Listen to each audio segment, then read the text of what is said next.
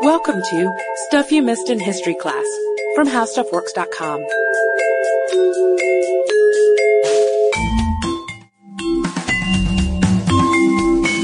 Hello and welcome to the podcast. I'm Katie Lambert. And I'm Sarah Dowdy. And we so enjoyed doing our History of Vaudeville podcast that we decided we'd like to talk about some notable performers.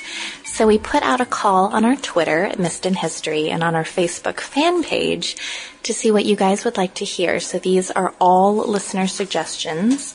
And the first one comes from a Twitter follower who said that if we didn't do this, he would spite our adorable voices. And I don't know what that means, but I wasn't willing to risk it. So we're going to start with the Marx Brothers. Welcome to the Sarah and Katie vaudeville show.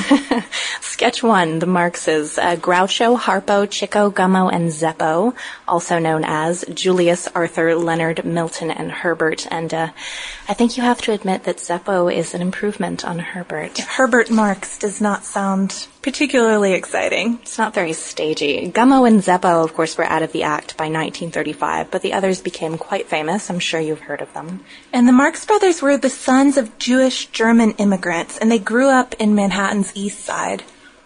And they began in vaudeville as singers, but soon switched to a comedy act. A lot of it was based on immigrant stereotypes and accents, like an Italian accent for one, and a German accent. And they became stars at the Palace. But even though they were playing up this immigrant-based comedy, they surprisingly didn't fall back on a lot of quote-unquote Jewish humor, like some of the other vaudeville acts we'll talk about later. Most of their sketches were actually sort of waspy type settings. But there are subtle allusions to relevant issues. An article in American Scholar that I was reading uh, recounts a scene from their movie Monkey Business, and I'm quoting from the article. Groucho snidely informs an Indian chief, if you don't like our country, you can go back to where you came from. Earlier in the film, after a horrendous pun by Chico, Groucho turns to face the camera and declares, there's my argument, restrict immigration. This at a time when the Patrician Immigration Restriction League had warned against the corrupting influence of physically, morally, and politically, in quotes, degenerate Jews. But while this is, you know, kind of this politically outrageous sketch, they also did a lot of um, outrageous physical comedy and outrageous costumes, blonde wigs, the Italian accents we talked about, painted on mustaches, anarchy and slapstick. I mean, that was the their, name of the game. Yeah. deal. I was watching a scene um, before this from A Night at the Opera, which is possibly the most popular film on YouTube. And you've got Groucho with his cigar and his glasses and a bushy mustache and eyebrows, and he keeps inviting more and more people into this tiny little room with quips about how crowded it is. It's like a clown car. You know, he keeps saying stuff like, tell them to send up a bigger room too, will you? And then another woman opens the door and everyone comes flying out. And that's one of their most famous scenes. So a lot of the folks we're going to talk about later have really successful careers beyond vaudeville, and that's really more why we know them today. And if you're going to think of one of the Marx brothers going on like that, it's definitely got to be Groucho. He's the guy who most people consider to be the, the real star of the operation. And he ended up on Long Island hanging out with all the rich people and feeling terribly out of place by his own accounts. A lot of their work before this, too, had ended up uh, playing on the idea of exclusion and of people feeling out of place. So we're just continuing the theme a bit. Okay, our second act is going to be Evelyn Nesbit, and obviously vaudeville wasn't all about comedy routines like the Marx Brothers. We've got chorus girls too, and Evelyn Nesbit is kind of the epitome of a chorus girl. She's the first major it girl of the 20th century, and for a time she might have been one of the most famous people in the United States. She was born in 1884, and her father's early death forced the teenage Nesbit to get into modeling and acting. She ended up being drawn by Charles Dana Gibson, which So is she's a Gibson pretty girl. cool. Yeah. And she gets into entertainment and performance. She enters Broadway as one of the Florodora girls who are pretty prim young women being serenaded by men in frock coats. Yeah, we actually have a line from, from that act. The gentleman would say, Prithee, tell me, pretty maiden, are there any more at home like you? To which the maidens would reply, There are a few, kind sir, but simple girls and proper too. So you remember from our earlier podcast on vaudeville, that was a big, the family friendliness of the acts was a big thing. They had to be, you know, not too risque. even if it comes across as slightly creepy. So at 16, she took up with a man named Stanford White, who was 46 and had designed things like the Washington Square Arch. So he's, he's a notable figure. And he supported her and her family, wined and dined her, and had her sit on his red velvet swing and kick at a wall of paper parasols, his own particular fetish. Very creepy fetish. So eventually their relationship turns abusive when he rapes her after she's passed out. And she calls him a benevolent vampire. She feels like she can't leave him after this. And, um, she's, she's got kind of a mixed idea about it though her whole life though. She says that he's the only man who she ever loved. But by the time she's 17, he's mostly interested in really young girls and she's sort of starting to look for new beaux. John Barrymore is one of the men who's available, and as is a man named Harry K. Thaw. And Thaw was a millionaire son of a, a railroad slash coal baron. He lived in a castle over his mills and begged Miss Nesbit to marry him and his millions, even though the other showgirls gossiped about how he whipped girls. So again, clearly we're not getting into a good relationship. No, and she manages to hold him off for a while. Uh, she's still somewhat involved with Stanford White. White actually gets her into a New Jersey boarding school for a time to study music and literature. Um, the school's run by Cecil B. DeMille's mother, too, on a side note. Um, she eventually has an operation for what is officially disclosed as appendicitis, and after she's recuperated enough, Thaw takes Evelyn and her mother abroad. And this is where things get really bad. Her mother is very disturbed by Thaw's mood swings. He's sadistic and um, goes from being just, you know, worshiping the two of them to freaking out at waiters, yanking off tablecloths. She's really bothered by this, so she leaves her daughter alone with him, and their relationship too gets violent. He whips her and beats her and finally gets her to confess the details about her relationship with Stanford White. And he's just driven mad by jealousy at this point. He's always wanted to save her from Stanford White, but he hates that their relationship was sexual. After a second trip to Europe, Evelyn gets appendicitis again, at which point you have to make the conclusion that perhaps it wasn't appendicitis that's the issue, we're talking about abortion. And this is when she finally agrees to marry Thaw, who is still completely obsessed with White. And at a 1906 performance, Thaw finally runs into Stanford White and shoots him. And this becomes just the most sensational trial you can imagine. It's called the crime of the century, even though I think we're kind of jumping the gun. it's a little early 1906. but the first trial is a hung jury. The second acquits Thaw by reason of insanity. Nesbit actually testifies after this huge monetary promise from Thaw's mother, which she never ends up receiving, but um, her her testimony, she actually holds her own during it. The story of her life was made into a film, The Girl in the Red Velvet Swing, which clearly is not as innocuous as it might sound, and she died in 1967. But one of the favorite tidbits we came across researching her was a headline from the New York Times from 1907. That headline is, Baby named Evelyn Nesbit. Father in Kalamazoo objected, but mother had her way. Which, I mean, the news doesn't get any better than that, I think. Next on the stage, we have one W.C. Fields, whose comedy shtick was about being misanthropic, hating women and children, um, anti-establishment, and quite fond of the bottle. He might kind of remind you of Larry David, actually. Curb Your Enthusiasm. But, but better, I think. My first experience with W.C. Fields was when I was a small child and it was scarring. I was at MGM Studios and went up to the W.C. character and asked for his autograph in my little book and he told me how awful children were and I cried and my mom tried to explain to me that he was a comedian and that's what he did, but I think she was angry on my behalf. Really maybe not a good character to have at MGM, walking around talking to the kids. But if you've never seen him, he's he's very recognizable. He's this round man in a top hat with a, a big red bulbous nose.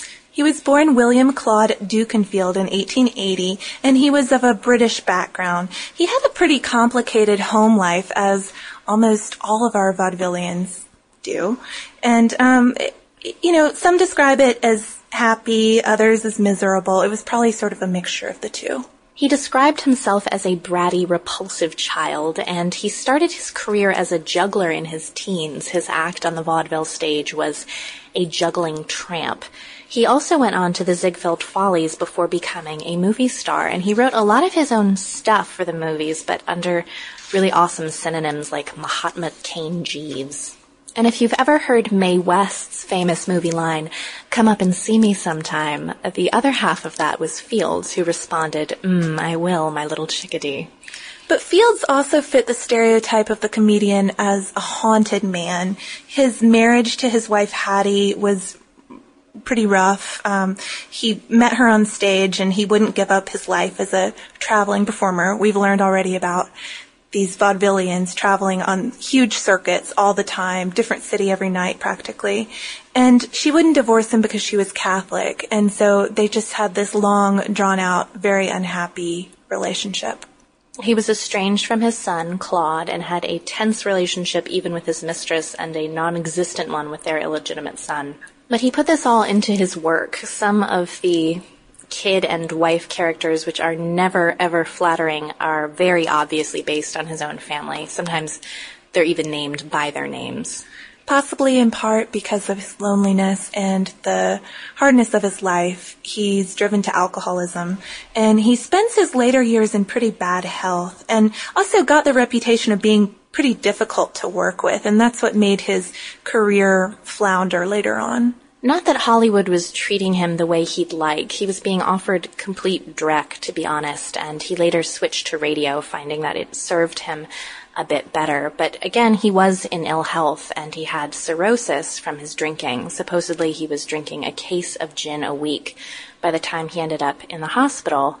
And in the weeks before he died, he was said to have been found reading the Bible. And when his friends saw him, you know, he was known for hating religion among many, many other things. They asked him why, and he said he was looking for loopholes. W.C. Fields didn't just like gin, though, apparently, because one of his most famous quotes is, I like children fried. Perhaps with a little bit of ranch or some blue cheese on the side. And that brings us to our next act. And our next act is Bojangles, who is one of the most famous soft shoe and tap dancers of his age. And he was born Luther Robinson on May 25, 1878 in Richmond, Virginia. And his parents died when he was just an infant. So he was raised by his grandmother, uh, didn't get a lot of education, and started dancing at age six for pennies at beer gardens, which is, which is the saddest little story. Yeah. But he must be pretty good at it because at age 12 he joins a traveling company, the South before the war, and eventually goes on a vaudeville circuit.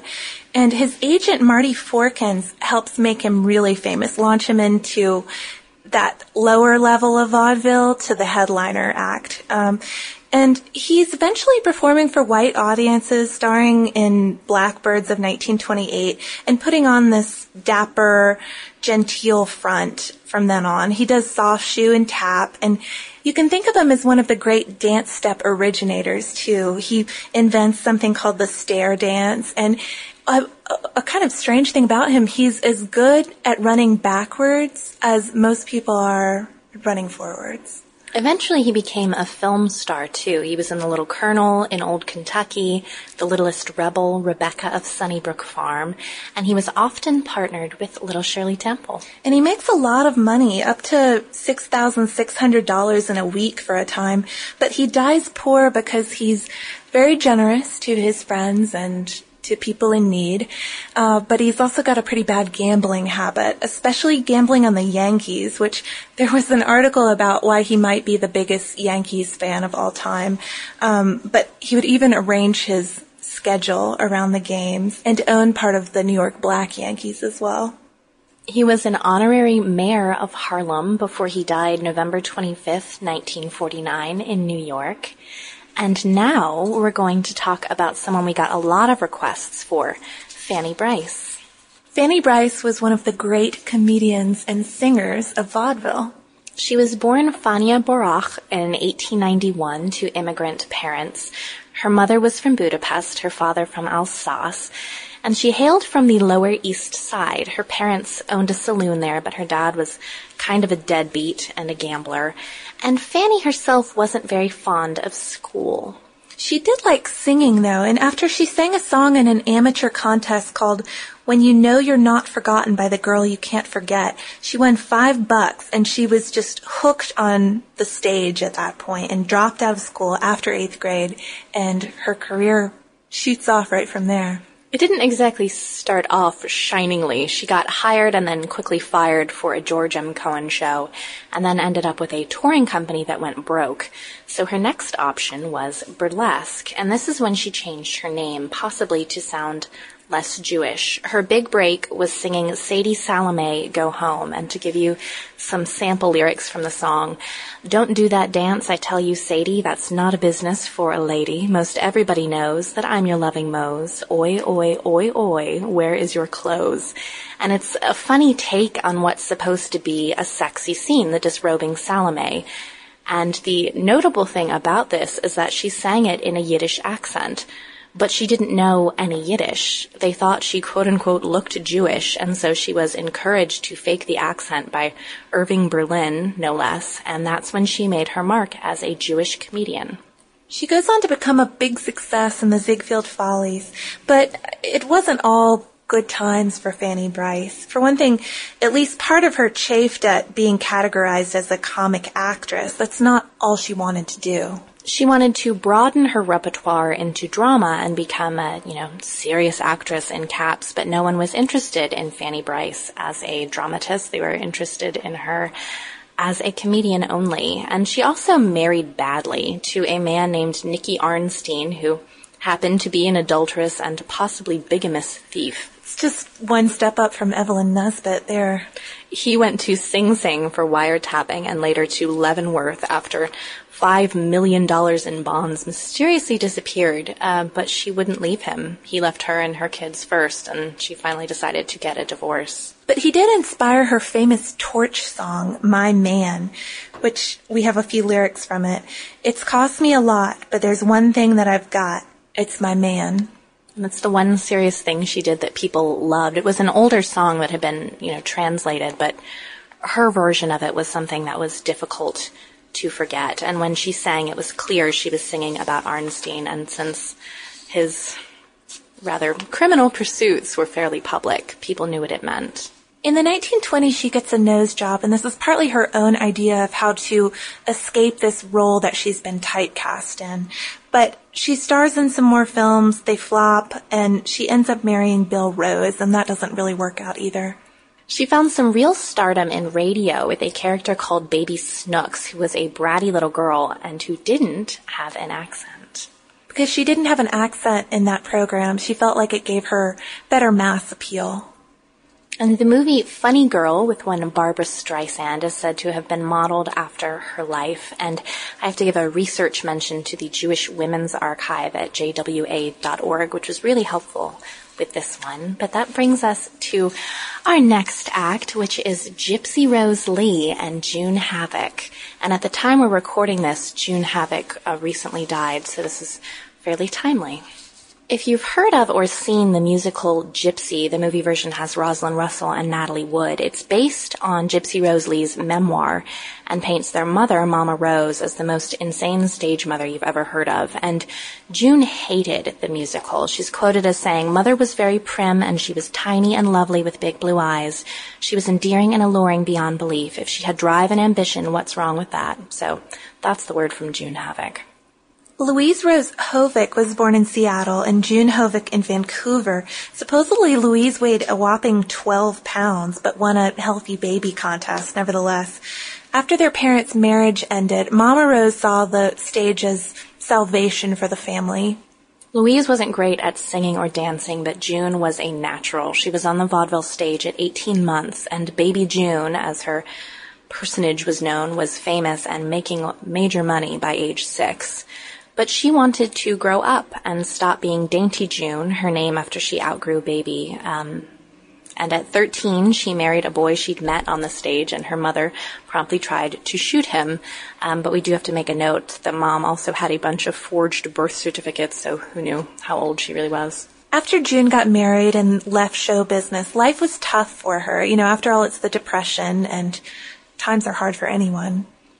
She and her husband entered marathon dance contest when you literally danced till you dropped. And if you won, you'd get fed. And if you didn't, well, you know, you were the one who dropped on the floor. And her marriage wasn't working, but they stayed together for professional reasons. She went on to be a success though, although not as famous as her sister. She wrote and directed plays, wrote a memoir, performed on Broadway, she acted in film. June did pretty well for herself, and she was quoted in the New York Times as saying, My sister was beautiful and clever and ruthless. My mother was endearing and adorable and lethal. They were the same person. I was the fool of the family, the one who thought I really was loved for me, for myself. So moving on to Gypsy, life wasn't easy for her either. She's not the cute or the charming one. And Mama Rose makes them shoplift and lie about everything. So she has this very manipulated childhood. And it's harder for the not blonde, not adorable sister. She plays a boy in their act most of the time and um, just a tough stage life. And when June left, Louise finally had a chance in the Dancing Daughters to make her name, but this was during vaudeville's dying breaths. So instead, she turned to stripping in seedy places, but soon she'd polished her act. She made it funny and sexy instead of just bump and grind. She wasn't even fully naked. And she became a star and everyone came to see her. And supposedly her mother's dying words were about taking Louise to the grave with her. So that's the last word on Mama Rose. So our final act for the show is Winsor McCay, who is a newspaper cartoonist and an animation pioneer. He's going to play into vaudeville, though, I promise. He was born in 1867, and in his early 20s, he worked as a poster and a billboard artist. And he eventually gets a job as an illustrator and cartoonist in Cincinnati, moves to New York, develops two pretty popular strips there, and by 1905, he's made his most famous creation, which is Little Nemo in Slumberland. And I used to have a Little Nemo comic book, and it's pretty cool. If you've never, if you've never seen it, you should look it up. It's really surrealist. There's not much plot because after all, they're dreams. And they're just these beautifully rendered drawings and really unconventional in how they're laid out on the page. In 1909, he had a very popular vaudeville act where he did speed drawings of his cartoon characters as well as caricatures. And if you think watching a cartoonist draw sounds boring, Sarah can assure you that it is not. Yeah, it's really pretty cool to watch a cartoonist speed draw. I saw Cal from The Economist at a Second City performance, and I mean, just somebody with a transparency and a pen, and they're uh, creating political figures or celebrities who you can recognize with just a few strokes. Pretty neat. McCay started to play around with animation sometime after this and did an animated version of Little Nemo that he added to the vaudeville shows. And he followed this with 1912's How a Mosquito Operates and in 1914 Gertie the Dinosaur. Which Gertie the Dinosaur was a pretty pioneering film. It was the first feature character created just for an animated film. Before that, the characters had been pulled from the comic strips. And it took 10,000 drawings to make up the film. And he had to draw each one by hand because they didn't know how to make a stationary background at this time. Sort of like how you'd imagine the Flintstones. There's action going on and then there's just the, the rubble behind them. Throughout the entire Imagine thing. drawing that for every cel. But even though the dino animation was really popular, William Randolph Hearst, a subject of a previous podcast, made McCay stick to print cartoons. His next film wasn't until 1918, The Sinking of the Lusitania, which used cel animation, cutting down on the drawing time. And McCay died in 1934, but a lot of his techniques influenced the work of animators later on. Uh, you know, a lot of the great Disney movies you think of from 30s, 40s, and 50s are influenced by McCay's work. And uh, I guess that brings our vaudeville act to a close. The curtain has closed. We have one honorable mention, though. And that is Joseph Pujol, whose French stage name translates roughly as the fartiste, and it's pretty much exactly what it sounds like. Yep, he was able to break wind on demand, which obviously brought in some audience members. And that one was suggested to us by a Twitter follower, so thank you for that. And if you're interested in slightly more conventional pursuits, you could check out our article, How Juggling Works, if you search our homepage at www.howstuffworks.com. For more on this and thousands of other topics, visit howstuffworks.com. And be sure to check out the Stuff You Missed in History Class blog on the howstuffworks.com homepage.